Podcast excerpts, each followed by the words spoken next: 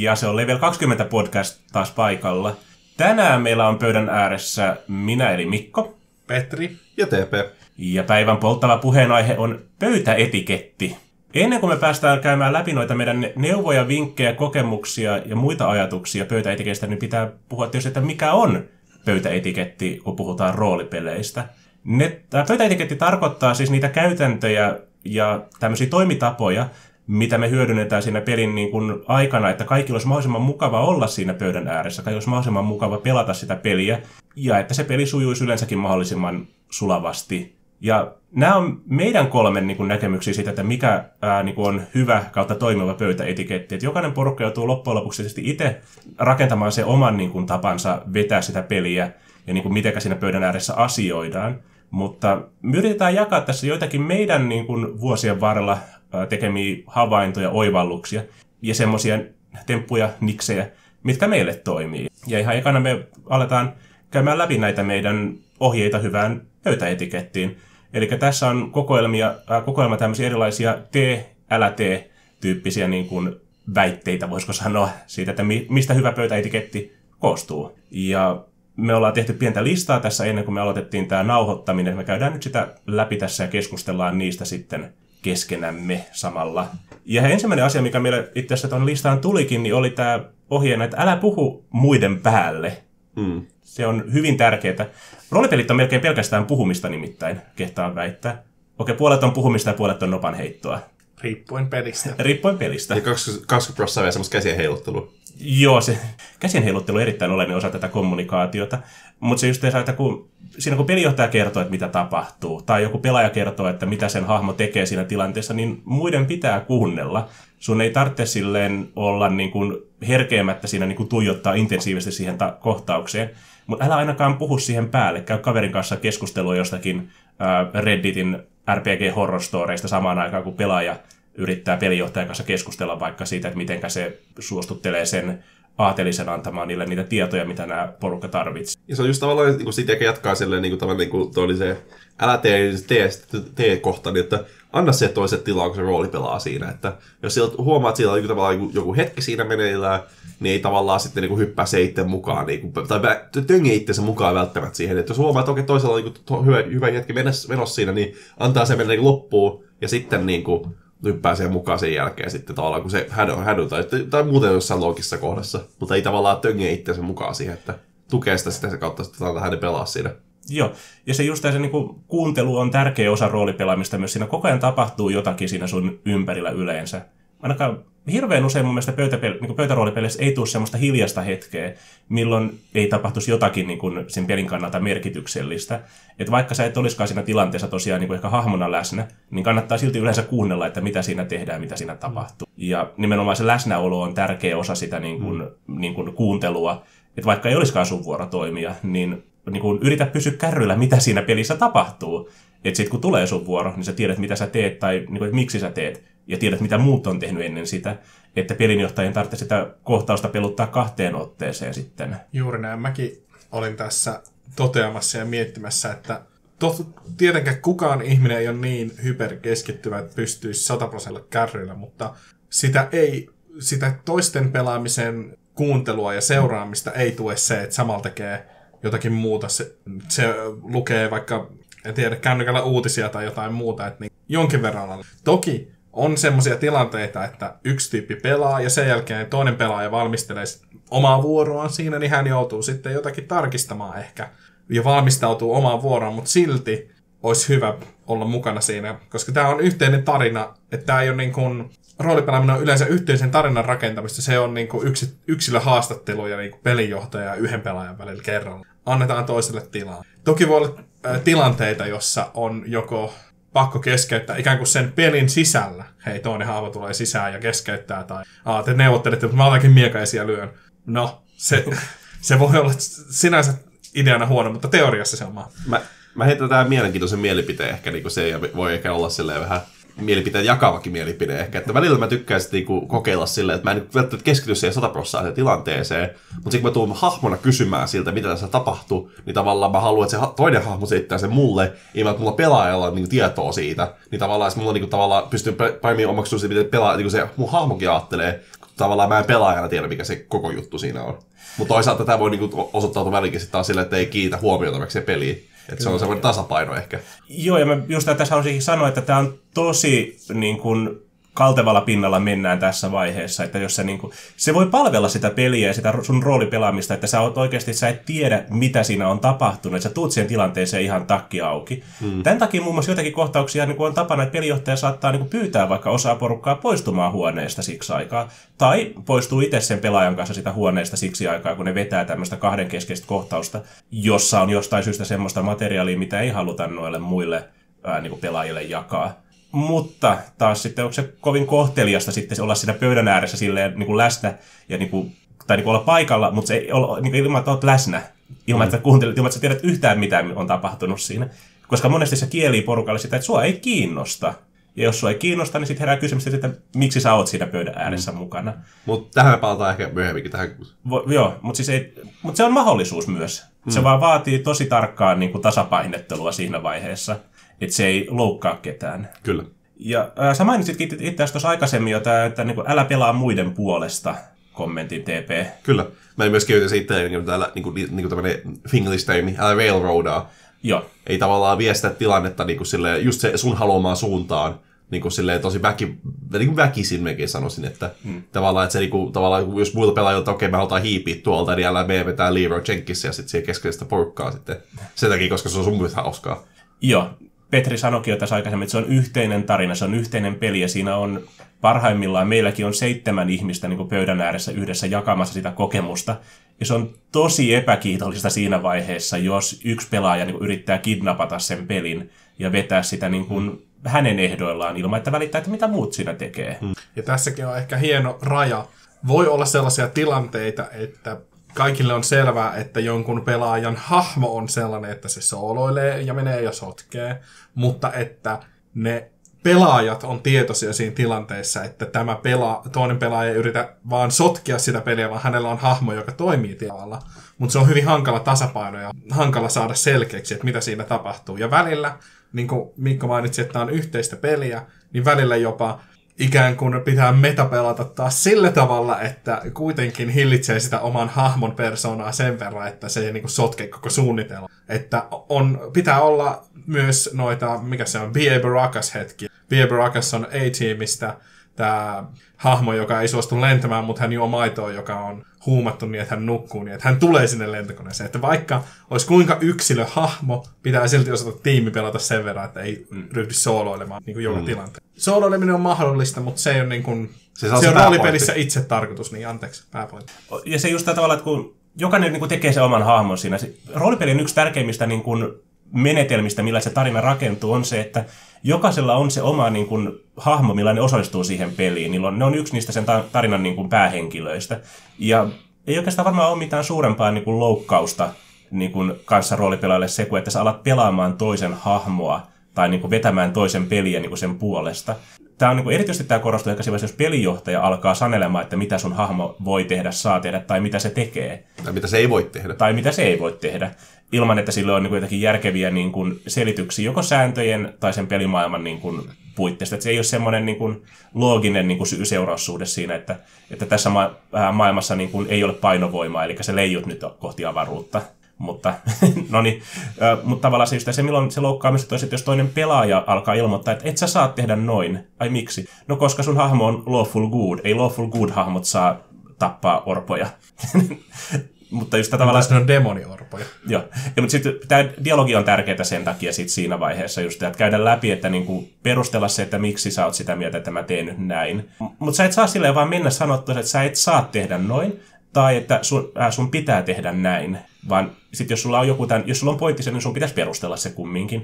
Mutta jokainen itse loppujen lopuksi päättää, että miten se oma hahmo niin kun pelaa tai niin kun toimii siinä pelimaailmassa, ja se on sen pelaajan oma päätös siinä mihinkä periaatteessa ton niin kuin muilla pela- pelaajilla tai pelijohtajilla ei ole niin oikeutta puuttua. Joskus on hyvä tietysti ehkä niin pelijohtajankin vaikka muistuttaa pelaajia sit siinä, että hei, sä lähit pelaamaan tätä kampanjaa, että sä oot tämmöinen jalo, nuori ritari just ja hyvin idealistinen sun muuta, että, niin kuin, että yritä ylläpitää sitä niin kuin, hahmokonseptia, mistä me sovittiin. Mm. Että niin kuin, ohjeista ja auta. Muistuta, että jos se unohtaa, että mitä se on luvannut tehdä siinä vaikka kampanja alussa, mutta älä niin kuin suoraan sano, että niin kuin, mitä se tekee. Et se, kuin sekin se vanha sanonta, että voi kiistellä, mutta huonosta mausta voi huomauttaa. Eli niin kuin tässäkin niin kuin, tavallaan, että niin kuin voi sanoa kuitenkin se, että ei niin kuin, välttämättä ole silleen niin kuin sun niin kuin, fiksuin tapa tavallaan ottaa huomioon niin kuin nämä ei, ei parametrit tässä näin, mutta tavallaan sä et suoraan voi sanoa, että sä et voi tehdä noin, mutta sanoa, että ehkä sun ei kannattaisi tehdä noin. Mutta se, että se, se loppujen se päätös, mitä hän tekee tai ei tee. Joskus pelaajat saattaa haluta rikkoa sitä hahmon arkkityyppiä, minkä ne on vaikka sille alun perin suunnitellut, koska monissa hyvissä tarinoissa niin se hahmo rikkoo sitä niin kuin luonnettansa vastaan ja tekee jotakin hyvin epätyypillistä. Ja ne on mielenkiintoisia hetkiä. Mm. Ne luo niitä semmoisia mukavia yllätysmomentteja siihen, mitkä pitää sen tarinan elävänä ja mielenkiintoisena myös sen jälkeen, sitä on pelattu ehkä monta kuukautta tai vaikka jos ei taas monta vuotta.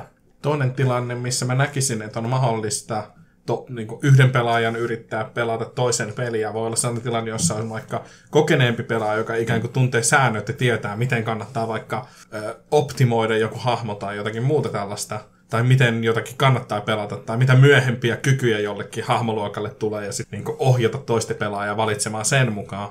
Että sellaista, mä pystyn kuvitella sen tilanteen, mä en ole sellaista tilannetta kokenut tai nähnyt. Että se on yksi mahdollisuus, että toinen hyvä hyvyyttään yrittää niin kuin auttaa, että hei, rakenna tästä parempi tälle ja tälle, mutta sitten siitä ehkä jää joku luonnollinen raja tai kunnioitus toisen pelaamista kohtaan, unohtuu siitä ja hän rupeaa niin kuin pelaamaan sieltä. Ja on, nyt teet hahmossa tämmöisiä ja nyt tämmöisiä. Osta nämä kamat ja valitse nämä fiitit. Ja... Kyllä. O, sellaista on kyllä nähnyt, että joku yrittää sovittaa vaan ö, muiden hahmot omaan hahmonsa. Hei, teidän pitää luoda sellainen sellainen hahmo, koska mun hahmo on tällainen. Ja mä oon pelijohtajana sanonut, ei tarvitse. Se voit tehdä just sellaisen hahmon kuin haluat. Sä et voi olla hyvis, koska tässä kampanjassa me ollaan kaikki pahiksi. Voit olla. Siitä tulee mielenkiintoista, siitä tulee vaikeita, mutta voit olla hyvis, jos haluat. Pitää vaan löytää syy, miksi sä oot mukana tätä porukkaa. Teillä on joku sama tavoite tai jotakin. Kun vanha DD-kampanja meillä oli aikoinaan sille, että siinä pelaajat lähti suunnittelemaan hahmoja, ja siinä tuli just tämä perus, yksi tyyppi teki joku Halfling Roguen, sitten meille tulee Örkki Barbaari siihen, Elfi Mage, ja sitten yhtäkkiä tulikin toinen ilmoitti, että hei, hän haluaa tehdä myös ton niin kuin Halfling Roguen siinä, ja jotkut ilmoitti, että et sä voit tehdä, että meillä on jo Rogue, että sun on pakko tehdä klerikki. Ja sitten, että no miksi? Niin kuin, anna mulle yksikin hyvä syy. Ja vastaus oli, että koska DDssä pitää olla aina yksi klerikki joka porukassa, koska tarvitaan hilspellejä. No ei. Mutta se, se oli just esimerkki siitä huonosta niin kuin, neuvomisesta. Että se oli äh, ryhmän niin kuin, pelimekanisen niin kuin, äh, toimivuuden kannalta se olisi ollut loogista, että se olisi tehnyt vielä jonkun tuon just kääpiö klerikin siihen porukkaan. Mutta se pelaaja halusi pelata puolituista ja halusi, että se puolituinen on varas, vaikka siellä porukassa on jo toinen tismalleen samanlainen hahmo niin antaa mennä. Se nyt ei ole mekaanisesti kaikkein optimaalisin ratkaisu, mutta ei sen tarvitsekaan olla. Oliko mä useimmin kuitenkin näen sit semmoista, mistä niinku toinen pelaaja kysyy toiset pelaajat niinku neuvoa just vähän niinku enemmänkin, mitä mun kantsis ottaa. Joo, hyvä kun sanoit itsestään, koska mun piti just tähän niinku väliin kommentoidakin on se, että, että neuvoja saa antaa, neuvoja kannattaa kysyä. Jos et tiedä mitä teet, Erityisesti jos ollaan jotenkin vähän sääntöraskaampaa peliä pelaamassa, mikä ei ole sulle hirveän tuttu, niin konsultoi niitä kokeneempia pelaajia. Pyydä niiltä neuvoja, että ne auttaa sua, te, niin kuin opastaa sua tekemään sellaisia hyviä ratkaisuja, mitkä tukee sitä sun hahmoa sitten siinä. Ja samat, jos sä oot vaikka kokeneempi pelaaja, ja sä huomaat, että teillä on uusi pelaaja, joka ei ihan ymmärrä, että miten vaikka jotkut Dungeons Dragons esimerkiksi nämä spellslotit ja spells per day-säännöt toimii, niin neuvo auta niin kuin ymmärtämään se, mutta älä niin kuin vaikka päätä niitä loitsuja sen puolesta. Mm. Se saa itse edelleen valita, että se haluaa, että sillä on viisi kertaa toi sleep spelli siinä, vaikka jos kuinka huono niin kuin ratkaisu, mutta se on hänen ratkaisunsa. Ja sitä pitäisi tukea. Muiden tukeminen on ehkä se niin kuin tärkein osa tätä tämmöistä niin kuin, ää, roolipelaamista siinä, että ne, jokainen saa tehtyä siitä hahmosta just semmoisen kuin he haluaa, niin toivon mukaan. Mutta ja se just se tavallaan se tilan antaminen muille siinä vaiheessa sitten, että jos niillä on joku idea, visio siitä hahmosta, niin pelinjohtaja ja muut pelaajat ei saisi tavallaan niin kuin, kävellä sen yli siinä vaiheessa. Joskus ehkä pelinjohtajana mä itse huomaan, mun on ollut pakko puuttua siihen, että me ää, halutaan vaikka esimerkiksi pelata viikinki ropea sille, että pelaajat on viikinkejä kylmässä pohjoisessa taistelemassa noita peikkoja vastaan. Ja yhtäkkiä yksi pelaaja ilmoittaa, että se haluaa olla arabirunoilija siinä kampanjassa. Niin siinä vaiheessa ehkä mä saatan vähän puuttua ja kysyä, että niin okei, okay, miksi? en ehkä kiellä sitä suoraan, mutta jos ei se pysty antaa mulle hyvää, järkevää niin kuin perustelua siinä vaiheessa, niin sitten mä ehkä sanon, että niin kuin, nyt mietitään joku uusi hahmo siinä sitten, että saadaan tämä homma toimimaan, koska jälleen kerran sen pelin pitää toimia kaikille pelaajille. Että se yhden pelaajan niin kuin, ää, tilavaatimus ei saa syödä sitä tilaa muilta. Eli tämmöinen klassinen 13 soturi-ilmiö. Me ollaan tästä puhuttu varmaan joka podcastissa jonnekin kertaalleen, musta tuntuu Ainakin saatu mainita. Ainakin mainittu. Meidän suosikkiesimerkki siitä, että miten asioita ei saa tehdä. Mutta kumminkin se voi toimia. Se 12 viikinki barbaaria plus yksi arabi ää, toi niinku runoilija, niin voi olla ihan hyvä porukka, mutta se vaatii koko porukalta sit sitä tilan antamista tälle hyvinkin erikoiselle konseptille. Tuosta aika hyvä jatkaakin silleen, kun munkin otetaan seuraavan listan, että pelaa sovittujen sääntöjen mukaan. Ei tavallaan just, että sovitaan, että pelataan viikin kampanjaa, missä ollaan pohjoisessa ja tälleen, että sit tavallaan mennään sitten vähän niin kuin sen mukaisesti. Tai sitten sovitaan silleen, että niin kuin, jos se löytyy niin kuin tämmöisiä niin sanottuja niin kuin house ruleja, että jotkut ei pelaa sitten jotain tiettyjä, niin kuin, tiettyjä meta-hahmoja, niin mennään, mennään sen mukaisesti sitten. Että tavallaan, että jos sovitaan jotain, niin pysytään niissä sopimuksissa. Tietenkin jos voi neuvotella, jos tulee jotain uutta, niin, mutta niin kuin pääsääntöisesti yrittää pysyä sitten siinä, siinä, niin kuin, siinä muotissa, sitten, mistä on puhuttu ja sovittu etukäteen. Se on, tämä sessio nolla on aika tärkeä osa tavallaan äh, niin kuin sitä roolipelin niin kuin valmistelua, eikä se kun sovitaan näistä säännöistä, sovitaan niistä puitteista, että mitä peliä me pelataan ja miten me sitä pelataan, mitkä on ne just sallitut ähm, lisäosat esimerkiksi. Vanhan Dungeons Dragons 3.5 aikaan niin olikin tärkeää ehkä sopia myös, että mitkä lisäosat on sallittuja, koska niitä oli niin mielettömän paljon, ja ne kaikki ei ollut keskenään yhden, niin kuin yhteensopivia silleen, eikä niitä ollut tarkoitettukaan. Osa niistä oli selkeästi niin suunniteltu, että tämä lisäosa tukee tämmöistä vaikka Aasiaan sijoittuvaa niin ninja-seikkailua, ja tämä lisäosa tukee taas sitten niin villilänteen sijoittuvaa intianiseikkailua. Et piti sopia tietysti, että mitä peliä me pelataan. Että sä et voi tehdä ninjaa, jos kaikki muut on noita vaikka viikinkejä taas. Hmm. Ja se just, että kuinka paljon niin kuin, noudatetaan sääntöjä sitten, että mikä on tavallaan se niin kuin, Miten niihin sääntöihin suhtaudutaan, että kuinka orjallisesti niitä noudatetaan? Tämä tietysti tähän riippuu aika paljon myös se, niin kuin, mitä peliä me käytetään, mikä se sääntösysteemi on. Osa no, niin sääntösysteemistä vaatii, että niitä pitää aika tiukasti noudattaa, että se peli pysyy kasassa. Joissakin sääntösysteemissä on paljon enemmän niin kuin joustovaraa. Mutta just, että jos sovitaan, että me pelataan tämmöistä niin kuin seikkailupeliä just, missä te olette ilmalaivoilla kulkevia ilmarosvoja, niin sitten me pelataan sellaista peliä, että tehkää hahmo, mikä sopii tähän maailmaan. Että just semmoinen, mistä on niinku hyötyä siihen niinku peliin, että joka pystyy vetämään sitä juonta mukanaan, luomaan mielenkiintoisia tilanteita. Ei pelkästään mitään sitä niinku mekaanista toteutusta, vaan että se hahmo sopii siihen porukkaan.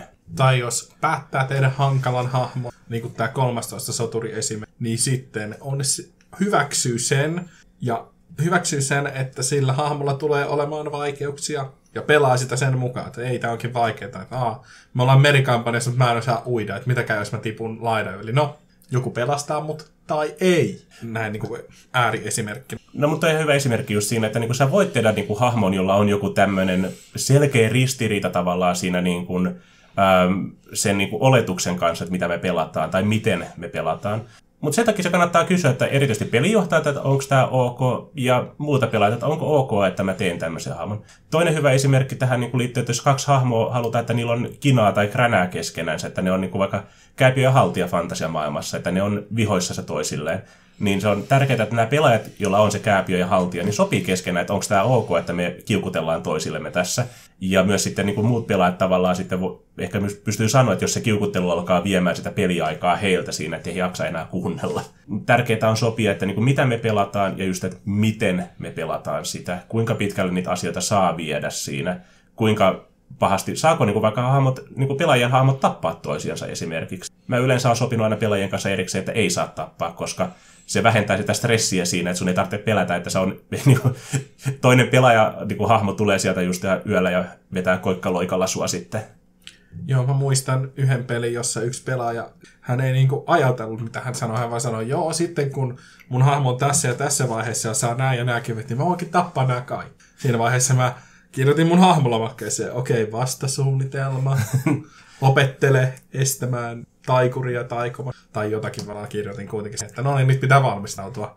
Mutta se, niin kuin Mikko sanoi hyvin, se luo sitten semmoisen jännitteen, että okei, että no missä vaiheessa toi puukko tulee kylkeen, että nyt pitää mm. olla tarkka. Että on mun mielestä tärkeä asia sopii. Ja se on ok myös, että niinku pelaajien hahmot saa tappaa toisensa, jos siitä on sovittu etukäteen. Mm.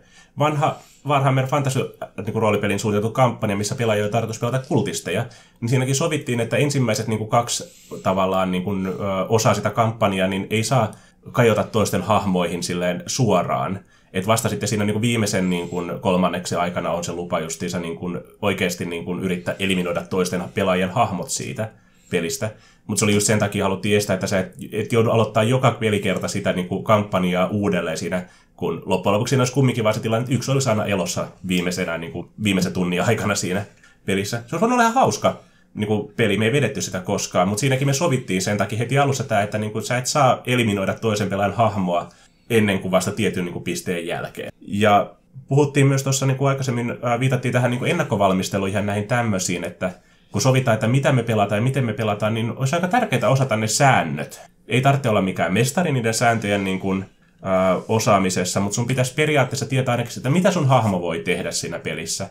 Jos sä pelaat taikuria, niin sun pitää tietää, miten taikomissäännöt toimii. Jos sä oot hakkeri, sun pitää tietää, miten Matrix-säännöt toimii. Jos sä oot pilotti, niin sun pitää tietää, miten lentämistä, niin kuin, miten se mekaanisesti ratkaistaan. Että ei tule silleen tavallaan niin tilanteeksi, tulee se, niin tulee se niin taistelukohtaus sen meikin, niin sä oot siinä vaiheessa, että okei, miten sitä sääntö menikään, niin se on tavallaan taas aikaa muilta pois, kun sä taas käyt sun vuoron miettimiseen viisi minuuttia, kun sä pohtii sitä. Sitten sä kysyt pe- niin pelijohtajalta neuvoa, sä veittele pelijohtajan kanssa vielä siis säännöistä, ja sitten toteutkin sen on ihan sama, mitä jotain muuta. Joo, ja sitten meillä meni 10 minuuttia tai 15 minuuttia, että me ei saatu mitään aikaiseksi, muuta kuin riita. Mm. Ja se on tämä niin idea just siinä, että erityisesti pelijohtaja yleensä velvoitetaan siinä, että pelijohtajan pitäisi osata ne säännöt tosi hyvin. Useimmiten se pitää paikkansa, mutta pelaajilla on myös ihan yhtä lailla vastuu mun mielestä ainakin niin osata ne säännöt vähintään yhtä hyvin, mikäli mahdollista. Ja mitä tärkeämpi, jos et tiedä, niin kysy. Totta kai niin kun harvat meistä osaa oikeasti sääntöjä täydellisesti. Just tämä viimeis, kun pelattiin kansallisessa Cyberpunk-illassa, niin Cyberpunk Redia, niin mä luulin osanneeni ne säännöt. Mä olin lukenut ne kyllä läpi, mutta mä en ollut sisäistänyt niitä vielä, minkä takia meidän noi hakkeroinnit oli vähän turhan ehkä niin kuin nopeatempoisia ja helppoja verrattuna siihen, mitä se olisi ehkä pitänyt olla. Mutta niin kuin virheitä tuli tehtyä, pelaaja tuli sanomaan mulle, että hei nyt meni hommat pieleen, ja sitten, ahaa, otetaan seuraavalle kerralle selvää, että miten tämä oikeasti pitäisi hoitaa. Hmm. Mutta siinä kohtauksen sisällä mun mielestä se toimi hyvin, että yksi oli jossain hakkeroimassa ja siinä tapahtui kaikenlaista, hmm. niin tuollaisessa tilanteessa se oli ikään kuin kokeneen pelinjohtajan ehkä kuitenkin kykyä tuollaisessa tilanteessa, niin sovel, sovelletaan se yksi kohtaus, joka niin kuin, on vähän niin kuin kallistumassa vinoon, ja sitten seuraavaa kertaa varten katsotaan se, että se oli oppimishetki sikälikin. Ja mun mielestä noin se pitää tehdä. Jos ei ole varma jostain, niin kun tässä puhutaan kuitenkin siitä, että mitä sääntöjä noudatetaan ja mitä pelataan, niin joissakin tilanteissa on vaan pakko katsoa, että no niin, tällä kerralla tehdään nyt näin, ja sitten ensi kertaa varten katsotaan, miten se oikeasti menee, ja pelataan siitä eteen sitten sen mun. Että kuitenkin siinä pelatessa on yhteiset pelisäännöt, ja noudatetaan sitten niitä, ja jos pelinjohtaja ei ole diktaattori, niin hän on ainakin tämmöinen puheenjohtaja, joka päättää, että no niin, kokous on päättynyt, tässä, tästä eteenpäin tehdään näin, ja ensi kerralla katsotaan säännöt tai miten se nyt... Kyllä, mutta just tämän takia niin pelaajien pitää myös itse osata ne säännöt sitten, että niitä ei siinä vaiheessa aleta opettelemaan, kun se peli on käynnissä. Eikä oleteta, että pelinjohtaja pystyy niin kuin pelaamaan sitä peliä sun puolesta. Toisaalta myös pelinjohtaja ei voi myöskään olettaa, että pelaajat on niin kuin opetellut säännöt hänen puolestaan ja niin kertoo, että mistä niin kuin löytyy vaikka loitsujen kuvaukset tai joidenkin esineiden niin kuin säännöt, miten niitä käsitellään. Mutta ei tarvitse olla mestari. Hyvä esimerkki tästä voisi olla toi Shadowrun, joka on hyvin sääntöraskas meka- äh, niin kuin peli, siis mekaanisesti kohtuu haastava ainakin mun mielestä. Ei mahdoton oppia, mutta ei hirveän aloittelijaystävällinen. Ja se, miksi se on niin hankala, on se, että sulla on perussäännöt, joille on erilaisia alasääntöjä, ja näille alasäännöille on vielä omia alasääntöjensä sitten.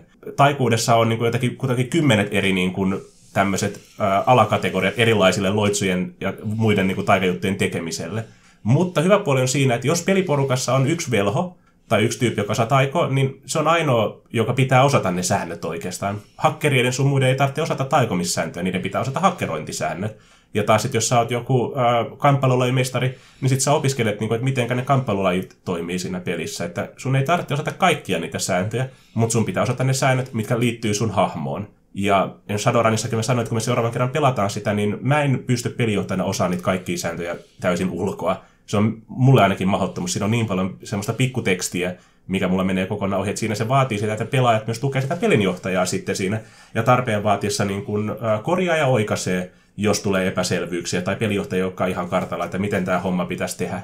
Mutta kuitenkin loppupelissä sitten tavallaan just niin kuin Petri toisi esimerkki sitten siitä, että pelijohtaja tekee niin kuin, sä, niin kuin, niin kuin teet sääntövedon, sanoo, että okei, tämä menee nyt näin. Silleen ihan sama, mitä säännöt menee, mutta niin kuin saadaan niin tavallaan peli kulkemaan vaan, että ei jäädä junnaamaan siihen, että aletaan katsomaan että 13 eri edi- edikkaa noista säännöistä ja sitten aletaan laittaa Redditiin kysymyksiä, että kyllä niin kuin sieltä, niin että se pelijohtaja sanoo, että okei, nyt tehdään näin, mennään eteenpäin. Ja jos, niin kuin sitten, jo- jos tarvii korjata, niin tekee sitten korjausliikkeet se seuraava pelikertaa varten. Joo. Tähän liittyy se just ajatus näistä ennakkovalmisteluista, just, että totta kai sääntöjen niin kuin, lukeminen on niin kuin, tärkeää, mutta yleensäkin se just tämä, niin kuin, tehdä se semmoinen ennakkovalmistelu siitä, että kun sä tuut siihen pelisessioon mukaan, että oot sitten pelaaja tai pelijohtaja, niin sä oot valmis, kun se alkaa. Et jos sulla piti olla hahmo mukana, niin sulla on hahmo mukana. Jos sä lupasit tuoda noppia, niin sulla on ne nopat mukana. Jos on sovittu, että kaikki tuo yhteiseen pitopöytään jotakin syötävää, naposteltavaa, niin sulla on jotakin tuotavaa sit siihen. Että niin kuin pidetään näistä tämmöisistäkin periaatteista kiinni sitten. Johdonmukaisuus. Joo, siihen se aika paljon tiivistyy tämä ajatus. Ja semmoinen tärkeä pointti kanssa on tuossa, niin että mitä tulee hyvään pöytäetikettiin, on se, että roolipelit on tosi henkilökohtainen harrastus. Niissä on tiettyä semmoista jännää henkilökohtaisuutta, mitä niin kuin aika harvassa muussa jutussa, ehkä niin kuin joku näyttelemisen tai esittävän niin kuin taiteen tai yleensä tämmöisen niin kuin taiteellisen ilmaisun niin kuin lisäksi on. Sä luot itsellesi hahmon ja sä lähdet seikkailemaan sitä niin kuin tarinaa, tekemään siinä päätöksiä. Kannat vastuuta niistä päätöksistä. Ja tietysti pelijohtajana sulla on vastuu myös sitten niin kuin pyörittää sitä peliä eteenpäin näiden niin kuin päätösten ja niiden seurausten niin kuin mukaan. Mutta siitä huolimatta pitää muistaa, että se on vain peliä kumminkin. Että vaikka se on henkilökohtaista, se tuntuu tosi niin kuin persoonalliselta, niin älä ota sitä henkilökohtaisesti kumminkaan. Me tullaan vaan sinne pelipöydän ääreen pitämään hauskaa, kertomaan yhdessä tarinoita, vähän naureskelemaan hölmöille Monty Python jutuille, tai mitä sitten Redditissä on viime kerralla kirjoiteltukaan. Niin. Mutta siis tämä tavalla, että se ei saa mennä niin henkilökohtaiseksi, että sä et niin kuin pysty tavallaan käsittelemään sitä, että jos se menee vähän pieleen sitten se peli. Jos sun hahmo vaikka kuolee, tai jos pelijohtaja ilmoittaa, että se ei enää jaksakaan vetää sitä peliä. Että siinä vaiheessa, jos siinä aletaan huutelemaan sitten jotakin rivouksia pöydän yli toisilleen, niin se ei, se ei enää ole roolipelaamista. Tai se ei ainakaan hyvää roolipelaamista. Ja yleensäkin, yleensäkin semmoinen niin muiden kunnioittaminen, se, että pystyy puhumaan niin kuin asioista asiallisesti, niin on tosi tärkeä osa sitä pöytäetikettiä. Hmm.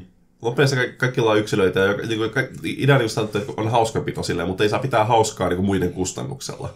Ja tavallaan kuitenkin joutuu tekemään jonkun verran kompromisseja ehkä, että sä et voi pelastaa sun kaikkein ideaalinta parasta hahmoa sen takia, koska tavallaan se ei ehkä sovi se just peli tai kampanjaa, mutta tavallaan sun pitää, kaikkien pitää tehdä jonkun verran kompromisseja, että kaikilla on se tarpeeksi mukava, mukavaa siitä. Että kuitenkin tehdään sitä vapaaehtoisesti. Ja just idea, että kaikilla olisi niin vähintään hyvä mieli niin kuin lähteä sieltä, että on ollut kiva, kiva sessio, että ei vaan sille, että niin joko pelijohtajalla on ollut ihan mukavaa tai sitten vaan yhdellä pelaajalla on mukavaa. Kompromisseja joutuu tekemään. Meilläkin on seitsemän pelaajaa pöydän ääressä parhaimmillaan, mikä tarkoittaa, että neljän tunnin session aikana niin kaikki ehdi olla tasapuolisesti pakolla edes äänessä. Mutta ei hätää, sä voit olla joku kerta vähän enemmän hiljaa, sä saat todennäköisesti seuraavalla kerralla vähän enemmän olla taas sitten äänessä ja touhuumassa, jos haluat. Et jokainen niin osallistuu myös siihen peliin sillä niin omalla panoksella, että kuinka paljon nyt sinä päivänä pystyykään sitten tekemään. Et jos on vähän ollut kipeänä, jos on ollut univajetta, niin ehkä sä et vaan jaksa niin paljon tsempata sillä kertaa. Ota iisimmin sitten siinä. Muiden pelaajien pitää myös kunnioittaa sitä sun päätöstä sitten vähän pelata pienemmällä intensiteetillä sitä peliä sen kerran. Ja se oli välttämättä tarvitse sitä omaa hahmot jokaiseen tilanteeseen. Että välillä antaa tilaa just niin muillekin. Ja sitten jos tuntuu siltä, että ei itse saa tarpeeksi tilaa, niin sitten ottaa tietysti puheeksi pelaajien ja pelijohtajan kanssa, että, mm. että hei, mä en ole nyt pari pelikertaa oikein päässyt pelaamaan ollenkaan. Että voisinko saada vähän enemmän tilaa tässä näin. Joo.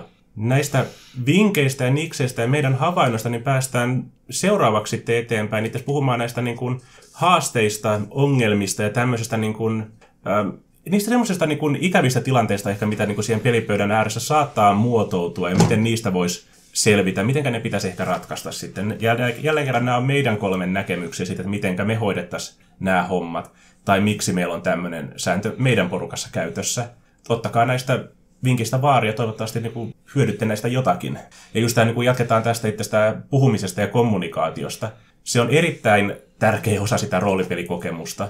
Jos joku asia painaa sun mieltä, jos joku asia sua häiritsee siinä, niin sun pitää puhua se ääneen. Meillä on ajatusten lukuloitsuja siinä pelin sisällä, ei siinä pöydän ääressä. Pelinjohtaja ei pysty tietämään, että mitä se niin kuin pelaaja miettii tai kelaa, jos ei se sano ääneen, että mikä sitä vaivaa sitten. Se voi olla joku tosi pieni juttu, se voi olla tosi iso juttu, mutta se pitäisi pystyä kumminkin jotenkin niin kuin ilmaisemaan. Ei pakolla siinä siinä hetkessä, mutta ehkä vaikka sitten pelien välissä. Mm. Ja pelijohtajan pitää olla valmis kuuntelemaan myös sitä palautetta. Toisaalta pelaajien pitää myös olla valmiita kuuntelemaan ja vastaanottaa sitä palautetta, että saadaan se ongelma ratkaistua. se on jännä silleen, että roolipelit on tosi niin kuin puhumispainotteinen harrastus silleen, että me voidaan olla parhaimmillaan 12 tuntia pöydän ääressä niin kuin pelata ja puhua, puhua, puhua, mutta sitten tavallaan kun meidän pitäisi puhua näistä niin kuin ongelmista ja haasteista, niin voi olla vähän hankala siinä vaiheessa alkaakin sitten tuomaan sitä julki. Mutta mm. se on ainoa järkevä tapa viedä sitä asiaa eteenpäin ja ratkaista se ongelma. Tuosta se eikä aasilta tähän yhteen mun pointtiin tuossa, mitä mä kirjoitin itse kyllä, että että hahmoja, hahmoilla saa olla konfliktia, just niin kuin puhuttiin just esimerkistä, mm. mutta niin kuin yleensä pelaajien välillä ei ole hyvä olla konfliktia sitten niin kuin, niin kuin suoraan, niin kuin, että just niin kuin puhutaan sitä säänteknistä muista jutuista, että, että just silleen, vähän niin kuin niin perusväittelyssäkin on ideana, että asiat väittelee ei ihmisiä. Ja pitää tavallaan osa pitää sellainen tietty etäisyys ehkä sitten siihen asiat. Ei ole, niin kuin, jos asia menee henkilökohtaisuuksiin, niin sitten on ikään hyvä ottaa vähän paussia, ottaa etäisyyttä asiaa, tai puhua se auki. Että sille mikä, mikä, mikä meni pieleen tai sitten mitä voi ehkä parantaa tulevaisuudessa. Tai välillä voi todetakin sitten, okei, tässä kemiat nyt kohtaa, että ehkä on sitten parempi jollain tavalla. Mutta niin se on, tämä on ehkä niin tämmöinen niin kuin, niin kuin lo, lo, ehkä hyvin ekstriimi sitten. Joo, se on siinä vaiheessa, että jos se niin kuin, joku henkilökemia tai ryhmädynamiikka vaan ei toimi, niin voi olla välillä parempi sitten hakeutua eri porukkaan pelaamaan. Tai sitten just tässäkin, jos sä tajut, että sä et enää viihdy siinä porukassa, niin no sun ei ole pakko olla siinä, me ollaan täällä vapaaehtoisesti mukana. Se on hirveän ikävää tietysti, jos tähän asti mennään, mutta sen takia aloitetaan sillä puhumisella, aloitetaan sillä niin kuin ongelman läpikäymisellä, että löytyisi joku ratkaisu siihen ennen kuin se eskaloituu tähän pisteeseen, koska kukaan ei halua pelijohtaja potkia pelaajaa pois niin kuin peliporukasta, eikä pelaajat halua yleensä potkia toista pelaajaa pois peliporukasta. Joskus valitettavasti tähän niin kuin joutuu, joudutaan menemään sitten. Joskus se on ainoa ratkaisu, ja joka ikinen kerta kun näin on tapahtunut, niin se harmittaa. Ja itse asiassa tähän väliin kerrotaan esimerkki siitä, että mitä meidän toi peliporukka teki joitakin vuosia sitten. Me ollaan ehditty pelata, tai siihen mennessä oltiin ehditty pelata melkein kymmenen vuotta yhdessä. No ei voi sanoa, että viikoittain, mutta niin kuin kymmenen vuotta silleen niin kuin enemmän tai vähemmän säännöllisesti erilaisia kampanjoita. Ja siinä aikana me oltiin tietysti opittu tunteet toisemme aika hyvin. Ja ne pienet ää, tietyt maneerit, käytöstavat ja vastaat oli alkanut ärsyttää meitä niin kuin itse kutakin siinä, miten me käyttäydytään siinä pöydän ääressä. Ja me pidettiin tämmöinen palautekierroskeskustelu sitten yhden pelisession aluksi, mikä toimi sillä idealla, että jokainen niin kuin pelaaja vuorotellen niin kuin nimes itsestänsä niitä haasteita tai kehityskohteita, missä hän voisi vielä parantaa, mitä asioita hän voisi tehdä vielä paremmin sen pelin puitteissa, kuinka hän voisi niin olla parempi pelinjohtaja, kuinka hän voisi olla parempi niin pelaaja. Ja muut pelaajat antoi sitten kanssa tälle niin kuin pelaajille palautetta siitä, että mikä ehkä heitä on vähän ärsyttänyt siinä, että mitä hän voisi tehdä paremmin. Just, että, että mua ärsyttää se, että kun sä katselet aina niitä kissavideoita, kun pitäisi pelata just jotakin taistelukohtaista, että voitko lopettaa sen. Tai sitten niin kuin mä itse pelijohtajana tunnustin sen, että okei, että mun pitäisi olla enemmän niin kuin, ottaa ne, niin kuin niitä pelaajien mulle heittämiä niin kuin juonikoukkuja vastaan ja hyödyntää niitä aktiivisemmin mun kampanjoissa, eikä vaan niin kuin olla tyytyväisiä, että hei että sä kirjoitit kivan fluffin sun hahmolle, mutta en mä sillä tee mitään.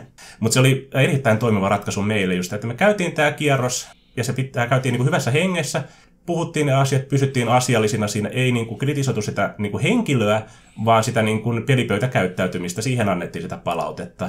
Ja sen jälkeen meillä oli ihan hauskaa taas sitten. Se oli hyvin semmoinen ilmaa puhdistava kokemus siinä, mitä mä pystyn suosittelemaan niin kuin helposti kaikille peliporukoille, jotka on pelannut vähänkään pidempään yhdessä. Se vaatii paljon niin kuin, kykyä silleen, niin kuin, ottaa vastaan kritiikkiä. Eli se ei ole, se ei ole helppo prosessi.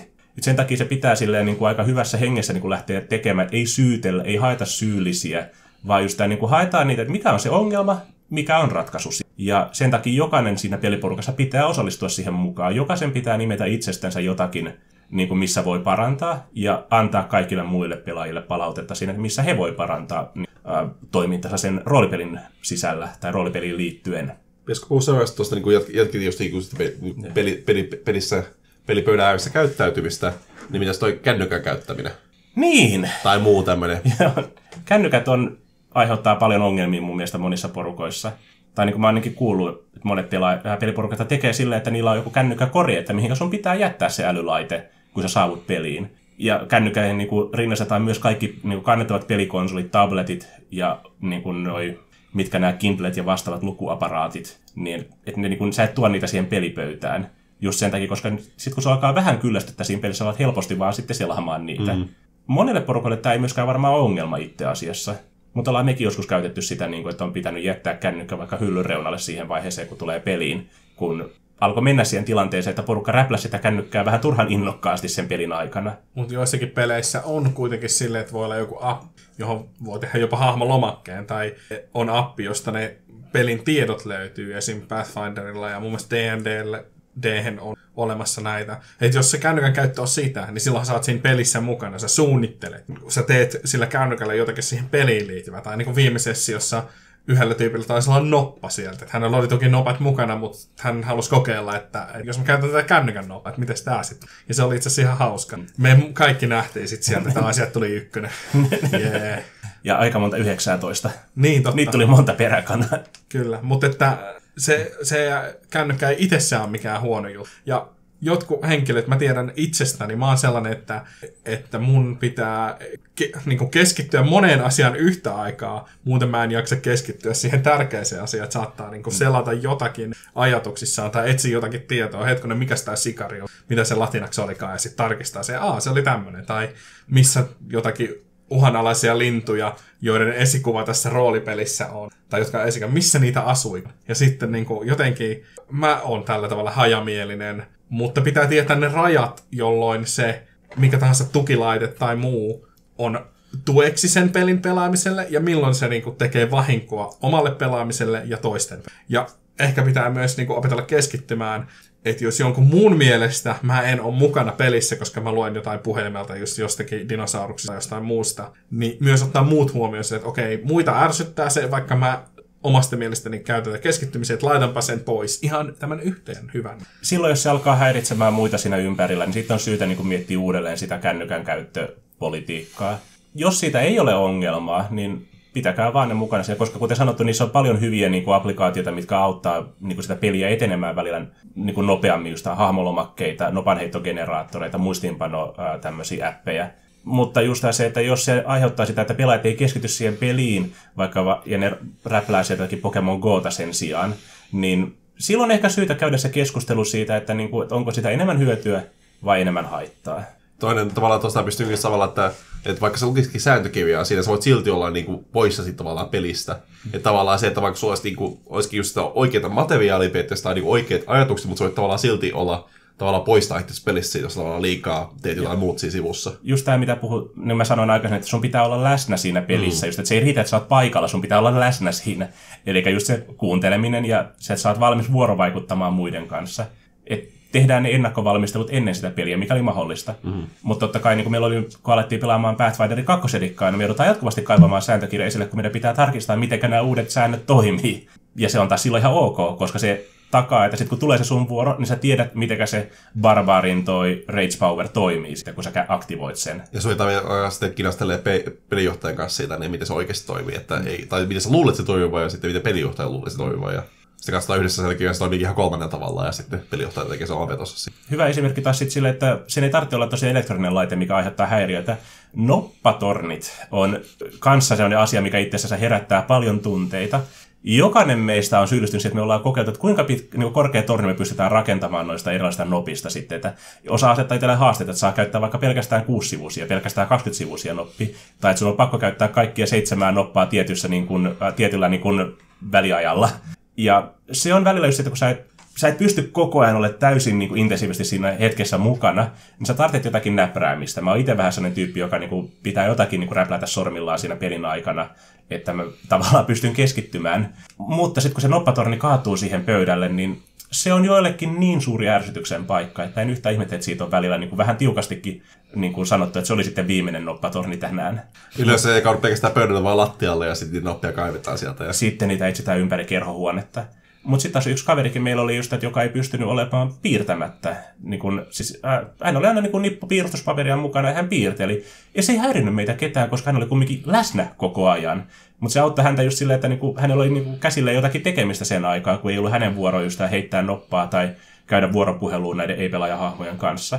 Mulla on edelleen niitä piirustuksia tallessa siellä. Mm. Mutta joku porukka voisi taas kokea, että tämäkin on ärsyttävää. Sitten on syytä keskustella siitä, että niin kuin, miksi se ärsyttää mm. ja voiko asialle tehdä jotakin. Mutta tästä ehkä pääsee just niin tavallaan se, mitä säkin teet pointti, että periaatteessa niin kuin mun mielipide että saat tehdä mitä tahansa huvittaa, kunhan sä oot A, läsnä, ja B, et, hä- et häiritse muita siinä. Niin. Tämä on aika lailla varmaan se, niin kuin, mihinkä tämä tiivistyy, tämä ajatus. Jokaisella porukalla voi olla omia juttuja, mitä ne haluaa tai ei halua tehdä, mutta tosiaan, kunhan peli yhdessä sujuu, niin voi vaikka selata Instagramista kissoja tai mitä vaan. Kunhan se tyyppi, joka niitä kissoja selaa, on sitten mun pelissä. Ja sitten se on vähän huono argumentti, jos sä pelaisit vaikka monessa porukassa, sit olette, mutta tämä mun toinen porukka on ihan ok tämän kanssa, että mä pinoon tää noppatoinen ja heitä, heitä toisen tyyppien nopilla, että miksi et tee ole sen kanssa, että, että se on aina niinku tavallaan just niinku porukassa porukan säännöillä sitten. Ja sen takia on syytä niin kuin vähän jutella, erityisesti jos on sellainen pidempiaikainen peli, mitä te lähdette niin kuin vetämään, niin keskustella vähän sitten näistä asioista niin kuin silloin, kun ne nousee ajankohtaisesti. Jos on tämmöinen niin kuin ihan uusi porukka, joku ihan vieras porukka, vaikka jossakin Ropekonissa, Drakonissa tai muualla, missä sä vedät sen neljän tunnin tai viiden tunnin session niille tyypeille, ja sä et todennäköisesti tapaa niitä enää ikinä sen jälkeen, niin ei kannata ehkä näistä alkaa, näihin asioihin käyttää sitä niin kuin peliaikaa. Mutta just, että jos vaikka pelaat, vedät jotakin demopeliä siellä, ja yksi pelaaja vaan räplää pelkästään sitä kännykkää ja lukee siellä Instagramia, niin kyllä sulla on oikeus pelinjohtajana ja kanssapelaajana huomauttaa sen, että hei, sä tulit pelaamaan meidän kanssa keskit. Mutta niin kuin, siihen ei kannata käyttää niin paljon energiaa sitten ehkä kuin pitkäkestoisten niin kuin kampanjoiden, pitkäkestoisten porukoiden kanssa. Mm-hmm. Ja mitä pidempään se porukka pelaa yhdessä, niin sitä tärkeämpää se kommunikaatio on sitten niin kuin niiden pelaajien välillä. Ja puhuminen auttaa aina, niin kuin sanottu jo tuossa, mutta jos sitten välillä tulee niitä niin kuin tilanteita, missä niin kuin porukat alkaa ehkä herjaamaan tosiaan, heittää tämmöistä niin kuin vähän hölmöäkin vitsiä sitten toisillensa. Mites tästä olette mieltä? Saako heittää herjaa kavereille pöydän ääressä? No, tää on tietenkin vaikea aihe sinänsä. Että se yleensä auttaa tietenkin se, että jos on valmis kavereita sen peliporukan kanssa, että tavallaan tiedätte, missä ne rajat menee. Että sille, että totta, niin se aina riippuu tietenkin ihmisistä ja porukasta ja tähtiasennosta, että mikä, mikä on sopivaa ja mikä ei. Sinänsä, että jollakin voi olla joskus huono päivä, että sellainen samanlainen herja, mikä olisi toiminut viikko sitten, ei enää toimikaan. Niin tavallaan, että jos pystyy puhumaan aina asiasta, sanoa, että niin, hei, toi ei ollut ok, mä, mä, en, mä en jaksa tämän. Niin sitten ok, että lopettaa se siihen, niin, tai sitten niin kuin, tai tounaa sitä alaspäin sitten.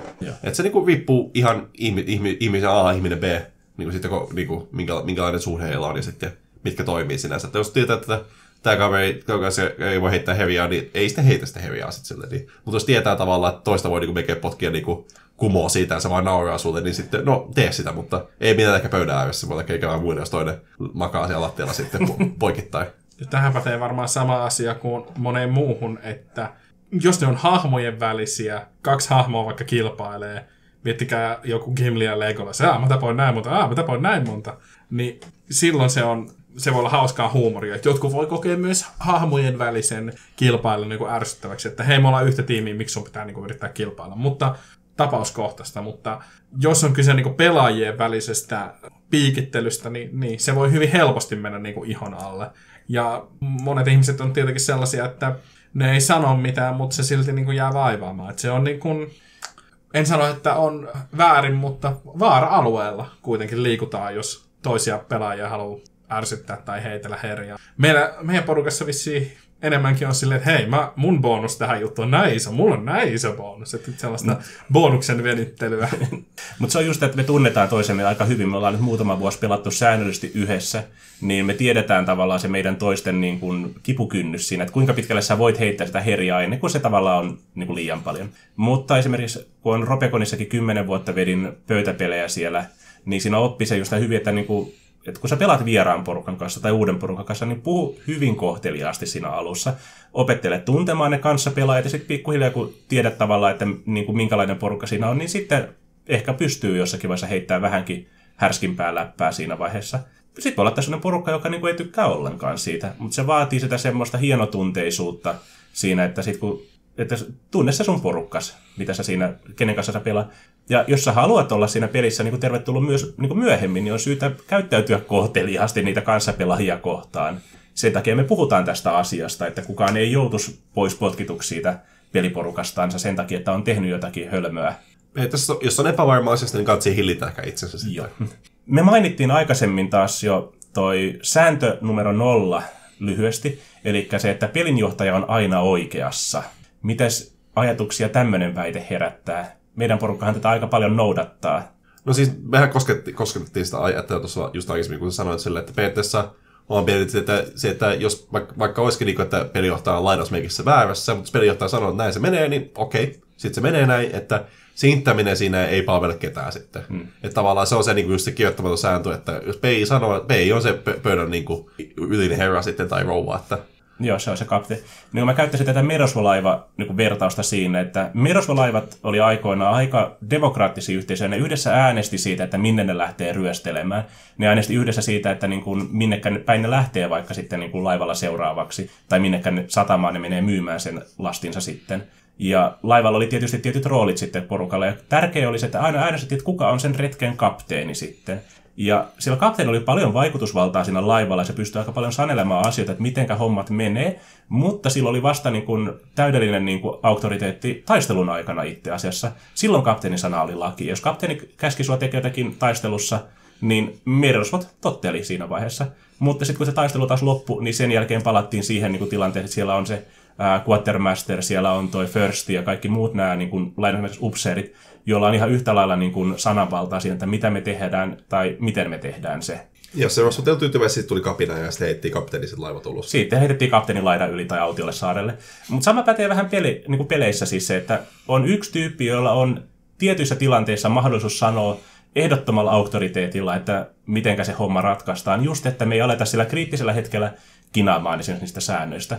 Just, no Petrihan itse sanoikin tämän, että jos me vahingossa pelataan vaikka jotakin hakkerointisääntöjä väärin siinä ja tajutaan se, niin pelijohtaja voi sanoa sen vielä, että okei, me pelataan nyt tämä sessio loppuun näillä säännöillä ja me selvitetään seuraavalla kerralla, että miten se oikeasti pitäisi pelata. Että me ei käytetä sitä yhteistä peliaikaa sit siihen, että me aletaan väittelemään säännöistä tai opiskelemaan niitä sääntöjä siinä vaiheessa. Ja sen säännön numero nolla, eli pelijohtajan aina oikeassa, niin sen tarkoitus on se, että jos tulee kiistaa, kinaa, tämmöistä turhaa niin kuin, riitelyä. Tai niin- epäselvyyttä. Tai epäselvyyksiä, niin yksi tyyppi pystyy siinä vaiheessa ehdottomalla autoriteetilla niin kuin viheltämään pelin poikki, että se niin kuin, pystytään joko jatkaa sitä hommaa, tai vaikka että peli loppuu tältä kerralta, jatketaan seuraavalla kerralla, kun me ollaan ehditty tutkia, että miten tämä homma oikeasti pitäisi mennä. Kyllä, mutta varmaan paras tosiaan näkökulma pelijohtaja on, että se on sellainen, jolla on mahdollisuus sanoa viimeinen sana, jos on tämmöinen riitatilanne. Mutta sitä ei pidä tulkita niin, että se on sellainen diktaattori tosiaan kaikkien pitää totella ja pelijohtaja on niin kuin joku jumala, joka sitten vaan, no, aas, sun hahmo tekee tolleen, mitä mä sanoin, että sä et voi tehdä, no nyt tulee pyörä, joka imee sen jonnekin toiseen ulottuvuuteen ja sun hahmo ei ole teepä uusi. Siis tää nyt on täydellinen ääriesimerkki, mutta niin kuin Näin on tapahtunut. Pelinjohtajan valta ei ole tämmöistä niin kuin, mielipuolista valtaa. Jossakin vaiheessa, ilmeisesti Briteissä, niin pelinjohtajasta on käytetty myös termiä referee, joka on siis erotuomari. Eli hän niin kuin leijuu jossakin ja antaa pelaajien pelata Toki monissa peleissä hän joutuu vetämään niitä hirviöitä ja miten ne liikkuu ja NPC, mutta kuitenkin, että hän on niinku puolueeton. Se referee-terminä tuo sen konsepti, että hän on jollain tavalla puolueita. Hän ei yritä voittaa pelaajia eikä antaa pelaajien voittaa. Hän vaan on niin kuin, pitää huolta siitä, että kaikki toimii. Ja eihän erotuomarikaan puutu joka sekunti peliin, vaan vaan silloin, kun sitä tarvitsee. Tämmöinen ote olisi, että puuttuu sääntöihin ja tekee näitä määräyksiä ja viimeisiä päätöksiä silloin, kun sitä tarvitaan. Mutta ei, ei, ei tota, ole määräilemässä, että kun joku ehdottaa, että hei, tähän ja tähän toimintoon ei ole sääntöä, voisiko se mennä näin, niin sitten pelinjohtaja, että ei, mä päätän, miten tämä menee. Vaan että jos on hyviä ehdotuksia, ne voi ottaa vastaan ja sanoa, että joo, tämä tämä toimiikin tälle, että okei, sä et voi niinku, ei ole sääntöä sille, että sä liuut kilvellä ja ammut 50 örkkiä jousipyssyllä, mutta teet tälle, heitä tämä ja tämä ja tämä. Ja sitten se joko toimii tai ei. Ja se just niin ideana on se, että koska pelaajilla on oikeus myös oikasta, niin jos pelijohtaja on väärässä ja kertoa vaikka, että jos se teki jotakin osata väärin. Niin kun mua oikeasti sit viimeksi, kun pelattiin Cyberpunk Ready, että mä olin hakkerointisäännöt ymmärtänyt väärin, ja se oli ihan ok, koska mä olin tosiaan ymmärtänyt ne väärin, tai muistin oikeastaan ehkä väärin. Ja se on ihan ok siinä vaiheessa pelaajan niin kun korjata pelijohtajia ja selittää, että miten se oikeasti menisi. Mutta jos pelijohtaja tosiaan sit siinä vaiheessa sanoo just, että ei kun me pelataan nyt täällä näin, niin pelaajallakaan ei pitäisi olla oikeutta sit jatkaa sitä inttämistä sen jälkeen. Mm hirveän monet näistä kauhutarinoista itse pohjautuu siihen, että joku pelaaja vaan inttää ja inttää yleensä säännöistä nimenomaan, eikä suostu antaa periksi siinä, vaikka koko muu pö, niin pelipöytä olisi valmis niin antamaan periksi sen takia jo. Mutta usein kuitenkin pel, niin pelijohtajakin on pelaaja siinä pöydässä, ja siinä mennään yhdessä silleen tavalla tehdä sitä tarinaa. Mm. Ja sitten se vippuu tietenkin pelisysteemissä, missä toimii paremmin tavalla, että pelijohtaja pitää etäisyyttä siihen tavallaan niin kuin, jo, niin kuin, jo, niin kuin, niin kuin päivittäiseen peliin silleen ja puuttuu vaan taivittaessa. Mutta yleensä pelijohtaja on niin kuin siinä aktiivisesti mukana kuitenkin. Ja tärkeää siinä, että peli sujuu sekä pelaajien kannalta että pelijohtajan kannalta sujuvasti. Joo. Hypätään tästä itse heti tuohon seuraavaan niin ajatukseen. Mitä mieltä olette niin kuin huijaamisesta pelipöydän ääressä sitten. Eli saako pelijohtaja huijata, saako pelaajat huijata? Onko jotakin tilanteita, missä se on ok, vai onko se niin kuin ehdottomasti aina niin kuin ei? No siis niin kuin, aika usein niin kuin, ainakin niin kuin, mitä itsekin pelijohtaja, mitä muut pelijohtajat kertoo, että ne huijaa välillä tilanteissa, missä se tavallaan sopii temaattisesti paremmin, että jotkut asiat menee näin, että jos nopat ei nyt saatu tukemaan sitä. Mutta yleensä pelaaj, pelaajan huijaaminen, tai pe, niin pelaajana huijaaminen ei ole, se, on, ei ole niin sallittua. Tavallaan, että jos se tulee ykkönen, niin se on sitten ykkönen. Että ei sitten niinku olla se heitä, heitä nopea piilossa, että sanotaan, että musta tuntuu, että on 17. se on aika iso no-no yleensä ollut se just, että jos pelaaja alkaa huijaamaan siinä, mutta se, että mitä se hyötyy se peliporukka sitten, jos yksi pelaaja niin kuin vaikka keksii itselleen lisää niin kuin erikoistaitoja tai ylimääräisiä aarteita tai jotakin vastaavaa. Ja niin kuin, okei, no tietysti pelijohtajana myös se just, että miten se pelijohtaja huijaa. Että jos se haluaa vaan, että tulee tämä niin kuin total party kill, just tämä TPK, niin se on, ei saa huijata silleen. Mutta justiinsa mitä mä pelijohtajana itse välillä huijaan, on se, että niin kuin joku pelaaja meinaa kuolla aivan typerään tilanteeseen, silleen, niin kuin, että se niin kuin meinaa pilata koko loppupelisessio myös muilta pelaajilta, niin mä huijaan niissä tuloksissa välillä sen takia, että pelaajat myös jää eloon, että me saadaan tyydyttävä niin kuin lopetus sille sessiolle tai sille kampanjalle. Ja sitten taas vastaavasti, jos joku pelaaja on vaikka tosiaan niin kuin joku noppatuuri riivaa sitä, että se ei pysty vaan millään heittämään yli 15-20 sivuisella nopalla, niin sitten pitää vähän ehkä pelijohtajana antaa armoa myös siinä, että nyt vaan niin kuin asiat on menossa niin pahasti päin puita, että pitää niin kuin vähän tasapainottaa sitä Lady Fortunan niin kuin vaikutusta tähän. Monet taas ajattelee sitä, että niin kuin nopat on ehdoton auktoriteetti, että ne kaikki pitäisi heittää aina avoimesti ja koskaan ei saa mitään tuloksia vääristellä. Se on mahdollisuus. Mä en itse vaan näe, että meidän peliporukka hyötyisi tämmöisestä niin kuin ehdottomasta noppa-auktoriteetin niin kuin käyttämisestä. Mutta välillä nopat kertoo parempaa tarinaa kuin me itse. Sun pitää osata kuunnella niitä, koska Petrin legendaarisimpia hetkiä oli se, että kun se ilmoitti, että se haluaa ampua lohikäärmettä sydämeen tuolla jousipyssyllä. Ja me alettiin katsomaan, että sä et voi onnistua muuta kuin heittämällä NAT 20. No sieltä tuli NAT 20. Ja okei, no sä tarvitset toisen NAT 20, että se konfirmoi sen kriittisen osuman. Seuraava NAT 20 heti siinä. No, nyt siellä sydän räjähti.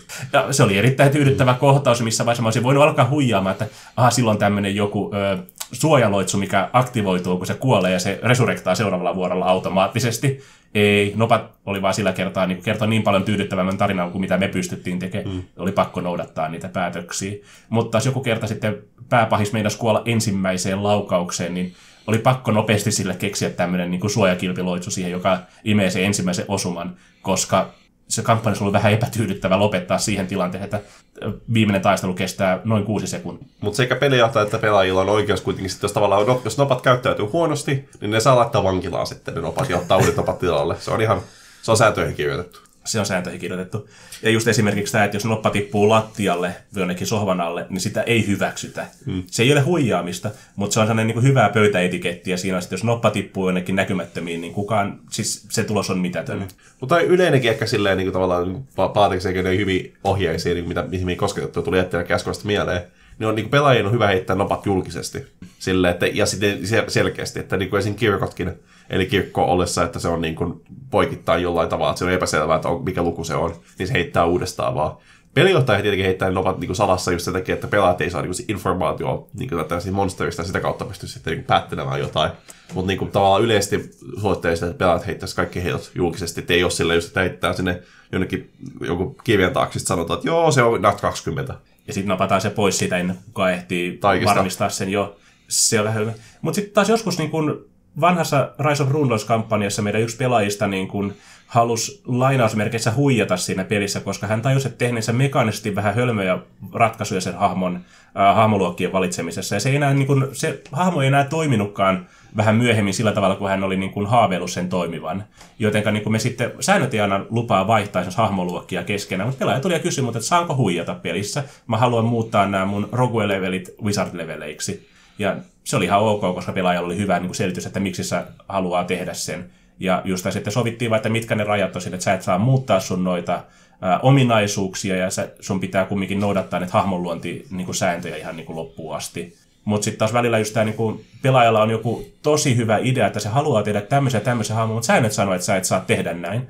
Niin siinä vaiheessa niinku voidaan yhdessä huijata sitten ja rikotaan niitä sääntöjä, koska selkeästi tässä on parempi visio kuin mitä pelintekijöillä oli. Mennään sen mukaan. Se ei ole huijaamista, sitten tehdään sääntö. Joo. Ja esimerkiksi sellainen tilanne, mulle tulee mieleen, että jos se pelaaja esimerkiksi heittää noppaa ja sitten laskee jonkun asian väärin, on silleen, että hei mä saan näin paljon, se onnistuu ja sitten pari kierrosta myöhemmin hän saakin isomman tuloksen ja huomaa, että siitä tulee sama kuin aikaisemmin on sille hetkonen, että mä laskinkin tuo aiemmin väärin, niin siinäkin tilanteessa on ehkä turha miettiä sitä, että hups, tämä meni nyt väärin, että sä nyt pe- peli, on, peli etenee ja siinä on, siitä on turha murehti, että tuli niin kuin vahingossa tehtyä virhe. Mutta sama toistakin päin, että, tavallaan, että jos laskee vähän niin kuin alaspäin ja sitten toteaa, että olisi pitänytkin osua, mutta ei osunut, mutta se tilanne meni jo, niin sitten okei, okay, se olisi osunut, mutta sitten ei mennä enää palata se takaisin, että se meni jo. Mm. Kyllä, me no take backs. Mm. Jos sitä huomaa sen virheen siinä heti, niin sitten se. Mä siis vi- ärsyttääkseni Mikkoa, niin yhdessä kohtaa yhdessä kohtauksessa lähetin hänelle session jälkeen, tyyli pari päivää sen jälkeen, että oikeastaan mä en olisi kuollutkaan siinä kohtauksessa. Ja Mikko vaan lähetti jonkun vihaisen hymiön takaisin silleen, että älä yritä. En siis yrittänyt, vaan mä vaan halusin ärsyttää, mutta silti. Onnistuit. Joo, se oli, se oli, Kaunista. se oli kaunista. Tota, mä sanoisin tähän pelaajien huijaamiseen, että se on, niin kuin, se on mun mielestä yhteisten sääntöjen rikkomista pelaajilta. Et me ollaan tultu pelaamaan peliä, jossa on tietyt säännöt, joita me kaikki suunnilleen yritetään noudattaa, ja sitten sä rupeat muokkaamaan noppia, kun harmittaa ja menee pieleen. Totta kai, totta kai saa harmittaa, totta kai saa ärsyttää siitä, että ei onnistu, että on joku hieno tyhmä temppu, just laskee kilvellä alas ja ampuu jousipyssyllä, ja sitten se kilpi heiton seurauksena kilpi luiskahtaa jalkoja alta ja tyyppi vaan luisuu portaita ja lyö päänsä jokaiseen rappuun matkalla. Se ei tunnu kivalta, koska sulla oli hieno visio edessä, mutta peliä pelatessa pitää kestää se, että kaikki mitä yrittää ei onnistu, ja mitä vaikeampi temppu, niin sitä vaikeampi on. Tietenkin on niitä pelejä, joissa tyhmiä temppuja yrittämällä niin se onnistuu helpommin. Esimerkiksi Exalted, jossa aa, mä potkasen tuon hevosen tuota toit hevosta päin. Mä Plus kakkonen osu- onnistumisiin. Kyllä. Mutta se on niinku just näissä tilanteissa kannattaa muistaa, mitä legendaarinen pelijohtaja Matt Mercer sanoo. You can certainly try. Totta. Käydään yksi juttu vielä tässä läpi ennen kuin mennään meidän loppuyhteenvetoon. Vähän pohdintaa tästä niin kuin metapelaamisesta, power gamingista, niin kuin, mitä se on, power-pelaamisesta ja munskaamisesta. Munskaamista meillä onkin niin kuin ihan erikseen jo jakso olemassa ja me tullaan näihin niin kuin, palaamaan kokonaisen jakson myötä vähän myöhemmin sitten. Mutta mitä ajatuksia näistä on? Saako munskata, saako metapelata, saako tehdä power-pelaamista? Eli lyhyt erottelu näissä on se justiinsa, että metapelaaminen on se, että sä hyödynnät semmoista tietoa, ää, niin, tai sun hahmo hyödy, hyödyntää semmoista tietoa, mitä se hahmo ei tiedä, mutta mitä sä pelaajana taas tiedät sitten. Esimerkiksi, että sä oot lukenut vaikka ton monsterin manuaalin, niin sä tiedät kuinka kova jonkun hahmo, ää, niin kuin hirviön armor classi on, tai kuinka monta hitpointtia sillä on. Ja sä lasket sen perusteella optimaalisia niin kuin, suorituksia siinä, tai sä tiedät, että punaiset lohikärmet on immuuneja tulelle, eli sä et käytä niitä vastaan tuliloitsuja. Ja power-pelaaminen on taas sitten semmoista minmaaksaamista, että sä rakennat sen hahmon niin kuin, ää, optimoit sen niin äärimmilleen ehkä kuin vaan mahdollista. Ja munskaaminen taas sitten se, että optimoit hahmon äärimmilleen, tarkoituksena ehkä rikkoa se peli. tai ainakin systeemi, jos ei muuta. Joo. Metapelaaminen on tietenkin aina välillä hankalaa, koska välillä teet niinku tiedostamattomasti päätöksiä, että tavallaan että aktivisti tajuu sitä päätöstä, että sä niinku päät tehdä jotain asiaa, kun sä vaan saat tiet, sulla on niinku pohjatietoa siitä. Niin. Mutta yleisesti metapelaaminen on silleen huono idea, koska tavallaan se vie niinku tavallaan sitä roolipelielementtiä tavallaan siitä, jos se tavallaan sun hahmo saakin semmoisen jumalaisen näyn, aha, mun tajuankin, että lohi, punaiset lohikäyvät on immuuneja tulelle, että se eipä käytä tuliloitsua enää. Ja tietenkin, jos se on tietenkin yrittää käyttää metapelaamista eikä silleen, että se niinku, tuota, mä yritän vaikka nature heittoa, tiedätkö mä jotain tästä niinku lohikäymestä, ja sitä kautta niinku, tavallaan luoda se tieto sille hahmollekin. Mutta tavallaan se, niinku, sun pitää vähän yrittää perustella se, miten sun hahmo sitten keksisi tehdäkin silleen, mitä se metapelaamissa ajattelet te- te- tehneenesi. Joo, tosiaan tästä ei ehkä TP sano hyvin. Tästä ei ehkä kuitenkaan välttämättä ole pakko olla hirveän huolissaan, että me saataan tiedostamatta tietää joku asia ja sitten pelata sen mukaan. Aika hahmotetaan, että oh, ei meidän ehkä pitäisi tietää sitä, että tämmöisessä tilanteessa mun mielestä ei pidä olla liian niin kuin hädissään, että ah, mä, mitä, mä tiedän, että tuli elementaali on immuuni tulelle. Se, joskus se on ihan ok. Silleen, niin kun, sä voit hyödyntää sitä myös siinä, että niin kun luodaksesi mielekkäitä niin kun, tilanteita siinä. Kun pelattiin Reign of Winter-kampanjaa Pathfinderissa, niin mä metapelasin pelijohtajana pelaajille sen tiedon, että niin kun, täällä tulee paljon kylmähirviöitä vastaan. Eli niin että jos sä teet tyypin, joka niin kun, ainoa juttu on se, että se ampuu niin kun, jäätä ja lunta, niin se voi olla monessa kohtauksessa hyödytön niin kun, taikuri. Ja taas vastaavasti ehkä kannattaa miettiä, että hankkia muutama tuliloitsu niin sille hahmolle, koska siitä on hyötyä sitten siinä. totta kai sä voit itse metapelata myös sitä, että ei kun mä haluan tehdä tästä tämmöisen niin kuin hankalan kokonaisuuden, ja mä en ota yhtään tuliloitsua tälle hahmolle. Tai sitten sä vois voinut siinä vaiheessa vaan munskata että okei, mä teen pelkästään tulivelhon tähän peliin, sit, joka, sillä ei ole mitään muuta kuin tulitsuja. Mutta Reino Winterin tekijät tiestään, jonka takia se oli paljon hirveitä vastaus, jotka on immuuneja tulelle ja heikkoja jäälle sitten. Hmm. Mutta se just tämä tavallaan ehkä siinäkin on se, että pelin porukan pitää sopia monesti, että mitä peliä me pelataan. Jos me pelataan tämmöistä niin kuin, erityisesti taistelupainotteista peliä, missä sillä niin kuin minmaksaamisella tai powergamingilla on väliä, että sun pitää optimoida se hahmo, niin ehkä silloin se on ok, jos kaikki on samalla sivulla. Pelijohtaja tietää, että pelaajat on optimoinut nämä hahmot taistelua silmällä pitäen, eli se tietää, että se voi laittaa kovempia vastustajia niitä vastaan, että se haastetaso kumminkin säilyy siinä. Joku porukka voi nauttia suorastaan siitä, että ne haluaa vähän munskata siinä ja tehdä mahdollisimman niin kuin, pelimekaanisesti optimaalisia ratkaisuja. Mutta sitten taas joku porukka voi nauttia siitä, että niinku pelataan vaan, eikä ne haluaa välttää näitä kaikkia kolmea mm. asiaa niinku henkeä ja vereen. Su, suin osat kuitenkin pelaat aina jossain määrin min maksaa näitä hahmoja, tietenkin ei, niinku, ei absoluuttisesti, mutta harva tekee niinku, niinku, niinku tavallaan pää, niinku päättää tehdä niinku epäoptimaalisia valintoja niin kuin tarkoituksella. Mm. Että aina tietenkin jollain tavalla, että jos mä oon velho, niin mä lisään itse intelligenssiä, mä saan niin parempia, niin kuin enemmän luetsuja tälleen näin. Eikä päätä, lyökin, otan strenaa täältä, koska mä voin lyödä kovempaa, että, koska miksi ei. Tietenkin se on mahdollisuus, mahdollisuus tehdä näin, mutta tavallaan niin kuin, tietyn verran niin min maksamista tietenkin tapahtuu. Ja ehkä yksi par lääke mun mielestä tällaiseen kaikkeen minmaksaamiseen ja munskaamiseen on se, että pelaaja keskittyy, pelaajan ohjataan hienovaraisesti keskittymään enemmän roolipelaamiseen, jolloin muodostuu joku konsepti siitä hahmosta, mitä se tekee ja mitä se ei tee. Jolloin ne päätökset olla superhyviä yhdessä ja huonoja toisessa ei, ei perustu siihen, että nyt mä pelaan tätä peliä pelimekanismin kautta hyvin, vaan ne perustuukin siihen, että hei, mä haluan olla erämies, joka on hyvä jäljittämään. Ja tässä kampanjassa ollaan paljon metsässä. Tässä on niin kuin maailman sisäinen logiikka siihen, minkä se on hyvä siinä. Niin sitten se, tämä on mun mielestä semmoinen lääke, mitä mä tarjoan. Hienovaraisesti ohjaa pelaajan miettimään, niin sitten se ehkä unohtuu se, että hetkonen, tämä on peli, jossa olla, olemalla iso strength lyö kovaa ja olemalla iso dex niin väistää osumia helposti näin edes. Että tämmöiselläkin, vä- välttämättä ne keinot puuttua jonkun pelityyliin ei tarvitse olla semmosia, hei sä pelaat tätä väärin, vaan hienovaraisesti ohjaa, harhauttamalla Toi oli hyvin... pelaamaan oikein. No, mutta oli hyvin sanottu just, että ei saa sanoa, että sä pelaat tätä peliä väärin. Kyllä. Koska just, se on taas sitä, että älä pelaa tätä peliä muiden puolesta. Jokainen tekee itse se oma hahmon. Koska niin kuin, kyllähän mäkin niin kuin tajusin, että mä itse edustan tätä 13 soturisyndroomaa jonkun verran tuossa meidän Konan barbarikampanjassa, koska mun hahmo ei vieläkään puhu sitä skottien kieltä siinä. Se puhuu pelkästään niin kuin, no, akualonia niin kuin, ja sitä ei niin kuin, puhu kukaan skotti taas siellä niin kuin paria hallitsijaa lukuun ottamatta. Et mä taas on niin kuin, niin kuin metapelaan jo siinä suhteessa, että koska mun hahmo on niin kaukaa etelästä kotoisin, niin eihän se osaa sitä kieltä. Eikä se nyt loogisesti ole voinut oppia parin kolmen viikon aikana sitä kieltä. Et se voi myös hyödyntää tällä tavalla sitten taas. Et siinä on, se on uhka ja mahdollisuus ehkä samaan aikaan. Ja niin kuin todettukin, että pieni metapelaaminen, pieni tämmöinen niin kuin power gaming on sallittua siinä, että jos se haluat tehdä, että sun hahmo on myös mekaanisesti kykenevä siihen asioihin, niin kuin mitä sä kuvi, äh, niin haluat, että se niin kuin pystyy sen tarinan aikana tekene, tekemään. Että jos sä oot palkkion metsästäjä, niin sä haluat ottaa sitten taitoja tiedonkeruuseen ja kiinniottamiseen ja kontakteja johonkin palkkion metsästäjien kiltaan, että sä saat niitä työtarjouksia. Se on metapelaamista ja se on vähän minmaksaamista, mutta se tukee sitä hahmoa siinä vaiheessa. Pitää jälleen kerran niin sopia sen peliporukan kanssa, että kuinka mm. pitkälle tämä voidaan viedä tämmöinen asia. Ongelmaksi muodostuu silloin, siellä on yksi tyyppi ainoastaan, joka tekee tätä, ja kaikki muut yrittää vaan pelkästään niin kuin vain rooli pelata sitä peliä, ja yksi yrittää voittaa sen pelin. Päästään loppu yhteenvetoon. Mä tuossa muistinpanoja tehdä, tehdessä mä kirjoitin, täällä on äh, kuusi tämmöistä niin kuin, asiaa, mitkä mun nähdäkseni kuuluu, tai niin kuin, tiivistää tätä hyvää niin kuin, pöytäetikettiä semmoisiin niin yksittäisiin sanoihin. Ja mä nyt ihan ekana laitoin tänne, että tärkeä osa pö- hyvää pöytäetikettiä on se luottamus siinä, että pelaajat pystyy luottaa toisiinsa, että niin kuin ne, että rakennetaan yhdessä hyvää tarinaa kaikille pelaajille siinä.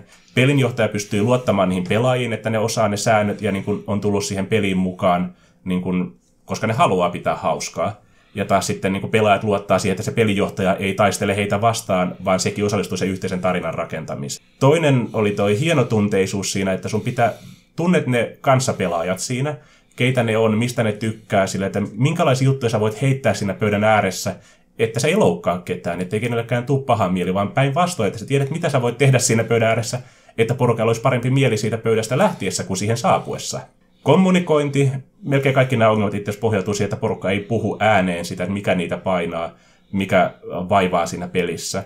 Että ai, sä et ehkä pysty siinä hetkessä sitä sanomaan, tai sä et pysty sitä sanomaan ääneen, mutta jotenkin kommunikoi se sille pelijohtajalle kautta peliporukalle, että mikä siinä sua ää, tällä hetkellä niin estää osallistumasta siihen peliin täyspainoisesti tai nauttimasta siitä niin kuin täydellä sielun voimillas. Tasapuolisuus ää, kanssa se just, että niin kuin sovitaan ne yhteiset säännöt, sovitaan yhteiset käytännöt ja pidetään niistä kiinni. Ja se koskee kaikkia niin kuin näitä ää, pelaajia niin kuin, ja pelin johtajaa siinä pöydän ääressä.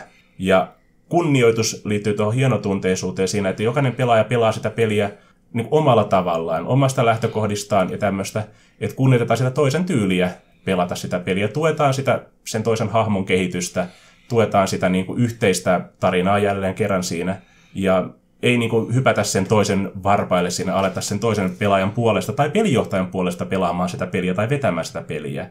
Ja tähän liittyy viimeisenä, niin mä laitoin, että yhteistyö. Siinä on monta ihmistä saman pöydän ääressä pelaamassa yhtä, yhteistä peliä. Se vaatii paljon kommunikaatiota ja tämmöistä tietysti siinä, mutta just sitä, että niinku puhalletaan yhteen hiileen meininkiä. Jos jokainen vetää vaan pelkästään niinku itteensä päin sitä peliä, niin siitä ei tule yhtään mitään muuta kuin sanomista. Ja aika usein sen takia ne niinku pelit hajoaa, koska ei ole sellaista yhteistä näkemystä siitä, että mitä me tehdään tai minne me ollaan menossa. Ja loppukaneettina oli tämä, että tärkeintä näissä niin pöytäetiketissä on se, että me tullaan siihen pöydän ääreen pitämään hauskaa, ja varmistetaan, että myös muilla siinä pöydän ääressä olevilla tyypeillä on hauskaa. Jos sulla vaan niin itselläsi on hauskaa ja kaikilla muilla on kurjaa, niin se ei toimi. Ja taas vastaavasti, jos kaikilla muilla on hauskaa ja sulla on kurjaa, niin se silloinkaan toimi sitten. Et me, kun kaikilla on hauskaa siinä pelaajilla, pelinjohtajalla, niin sitten me ollaan aika lailla niin kuin, toteutetaan sitä pöytäetikettiä silleen niin kuin pitäisikin. Onko kanssa keskustelijoilla muita ajatuksia vielä tähän loppukaneetteihin? Ei lisää. Ug. Se oli siinä. Palataan astian äärelle sitten myöhemmin. Sanotaan, että hyvää illan jatkoa ja kuulemisiin. Heippa! Kiitos tekemiin.